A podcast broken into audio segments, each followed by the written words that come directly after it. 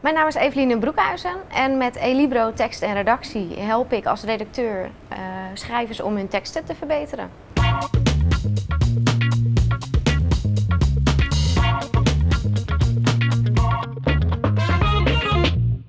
Wat doet een redacteur precies?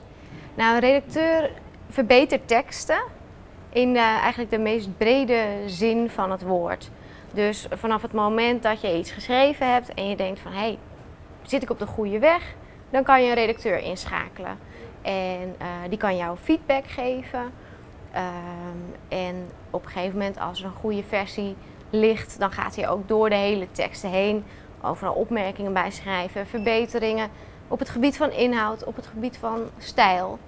Uh, totdat er uiteindelijk een laatste versie ligt die nog wel gecorrigeerd kan worden op de laatste puntjes. En, maar dat is vooral het werk van een corrector. Een redacteur zit eigenlijk vanaf het begin van je eerste versie tot en met een versie die eigenlijk klaar is om opgemaakt te worden. Hoe ziet de gemiddelde werkdag er voor jou uit? Nou, gemiddeld, um, als het lekker weer is, ga ik eerst eventjes naar buiten om een uurtje of acht. Om even mijn hoofd leeg te maken. En uh, daarna ga ik geconcentreerd achter mijn bureau zitten.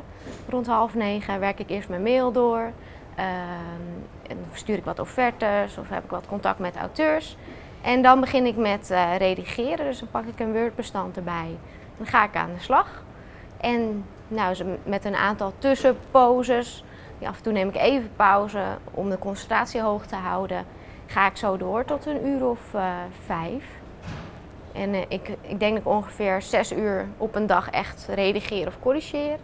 En de rest van twee à drie uur administratie, correspondentie, promotie. Dus zo vul ik mijn dagen. Hoe ben je redacteur geworden? Ik ben redacteur geworden door eerst Nederlands te studeren aan de UvA. En na mijn bachelor had ik zoiets uh, van, ja, wat wil ik nou eigenlijk? Wat kan ik met deze studie? Ik wilde wel iets praktischer. En toen kwam mijn oog veel op de master redacteur-editor, ook aan de UvA. Dat, uh, die opleiding leidt op tot uh, redacteur bij een uitgeverij. En je gaat ook stage lopen, er zitten intensieve masterclasses bij.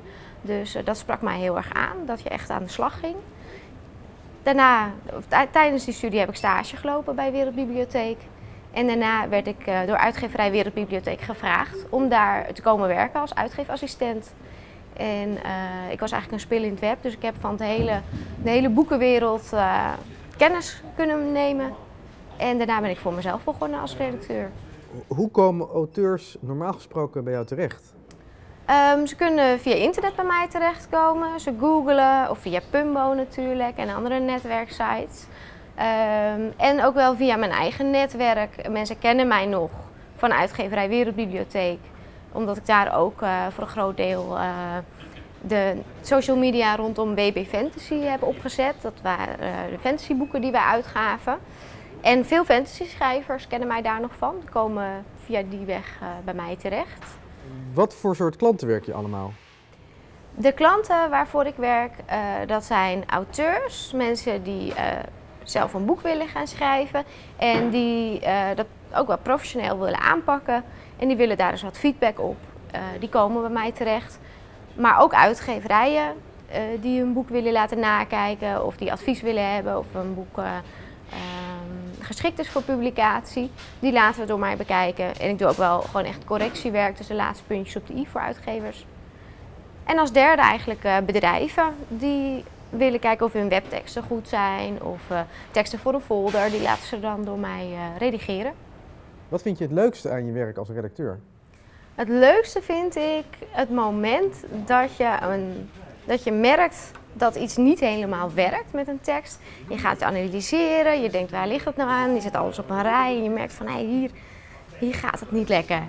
Duik je er nog iets dieper op in en denk je nou als we dit nou daar zetten en dat je dan ziet van hé, hey, maar nou loopt het. En de auteur heeft dat ook, die ziet ook het licht. Oh, maar als we dat daar neerzetten dan kan ik het zus en zo oppakken. Dat vind ik het beste. Als je als het ware een soort Eureka-momenten hebt en nu wordt het boek nog beter. Kun je uitleggen wat nou de echte meerwaarde is van een redacteur?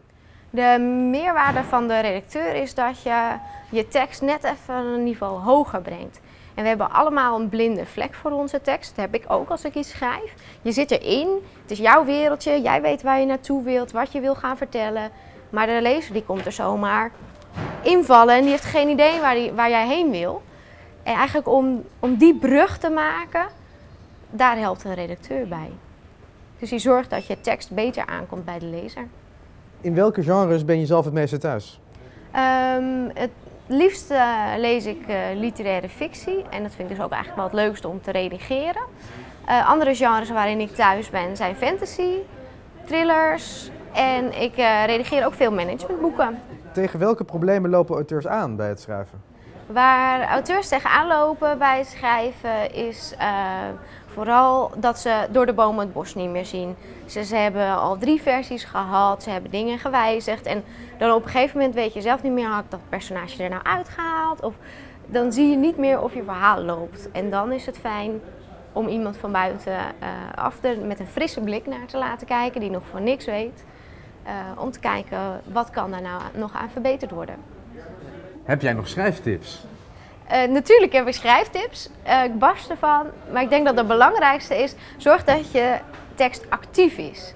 En dat kan je op allemaal uh, verschillende manieren doen, natuurlijk. We kennen waarschijnlijk wel tips als show, don't tell. Maar als je alleen maar aan het showen bent en niks aan het vertellen, dat werkt ook niet. Dus je moet telkens een goede variatie weten te vinden tussen inzoomen, uitzoomen, lange zinnen, korte zinnen. En op die manier zorg je uh, voor actie. Dat uh, actieve zinnen en dan weer een passieve zinnen. Als je alleen maar beschrijvend vertelt vanaf een afstand, dat werkt niet. Dus zorg dat het aankomt bij de lezer.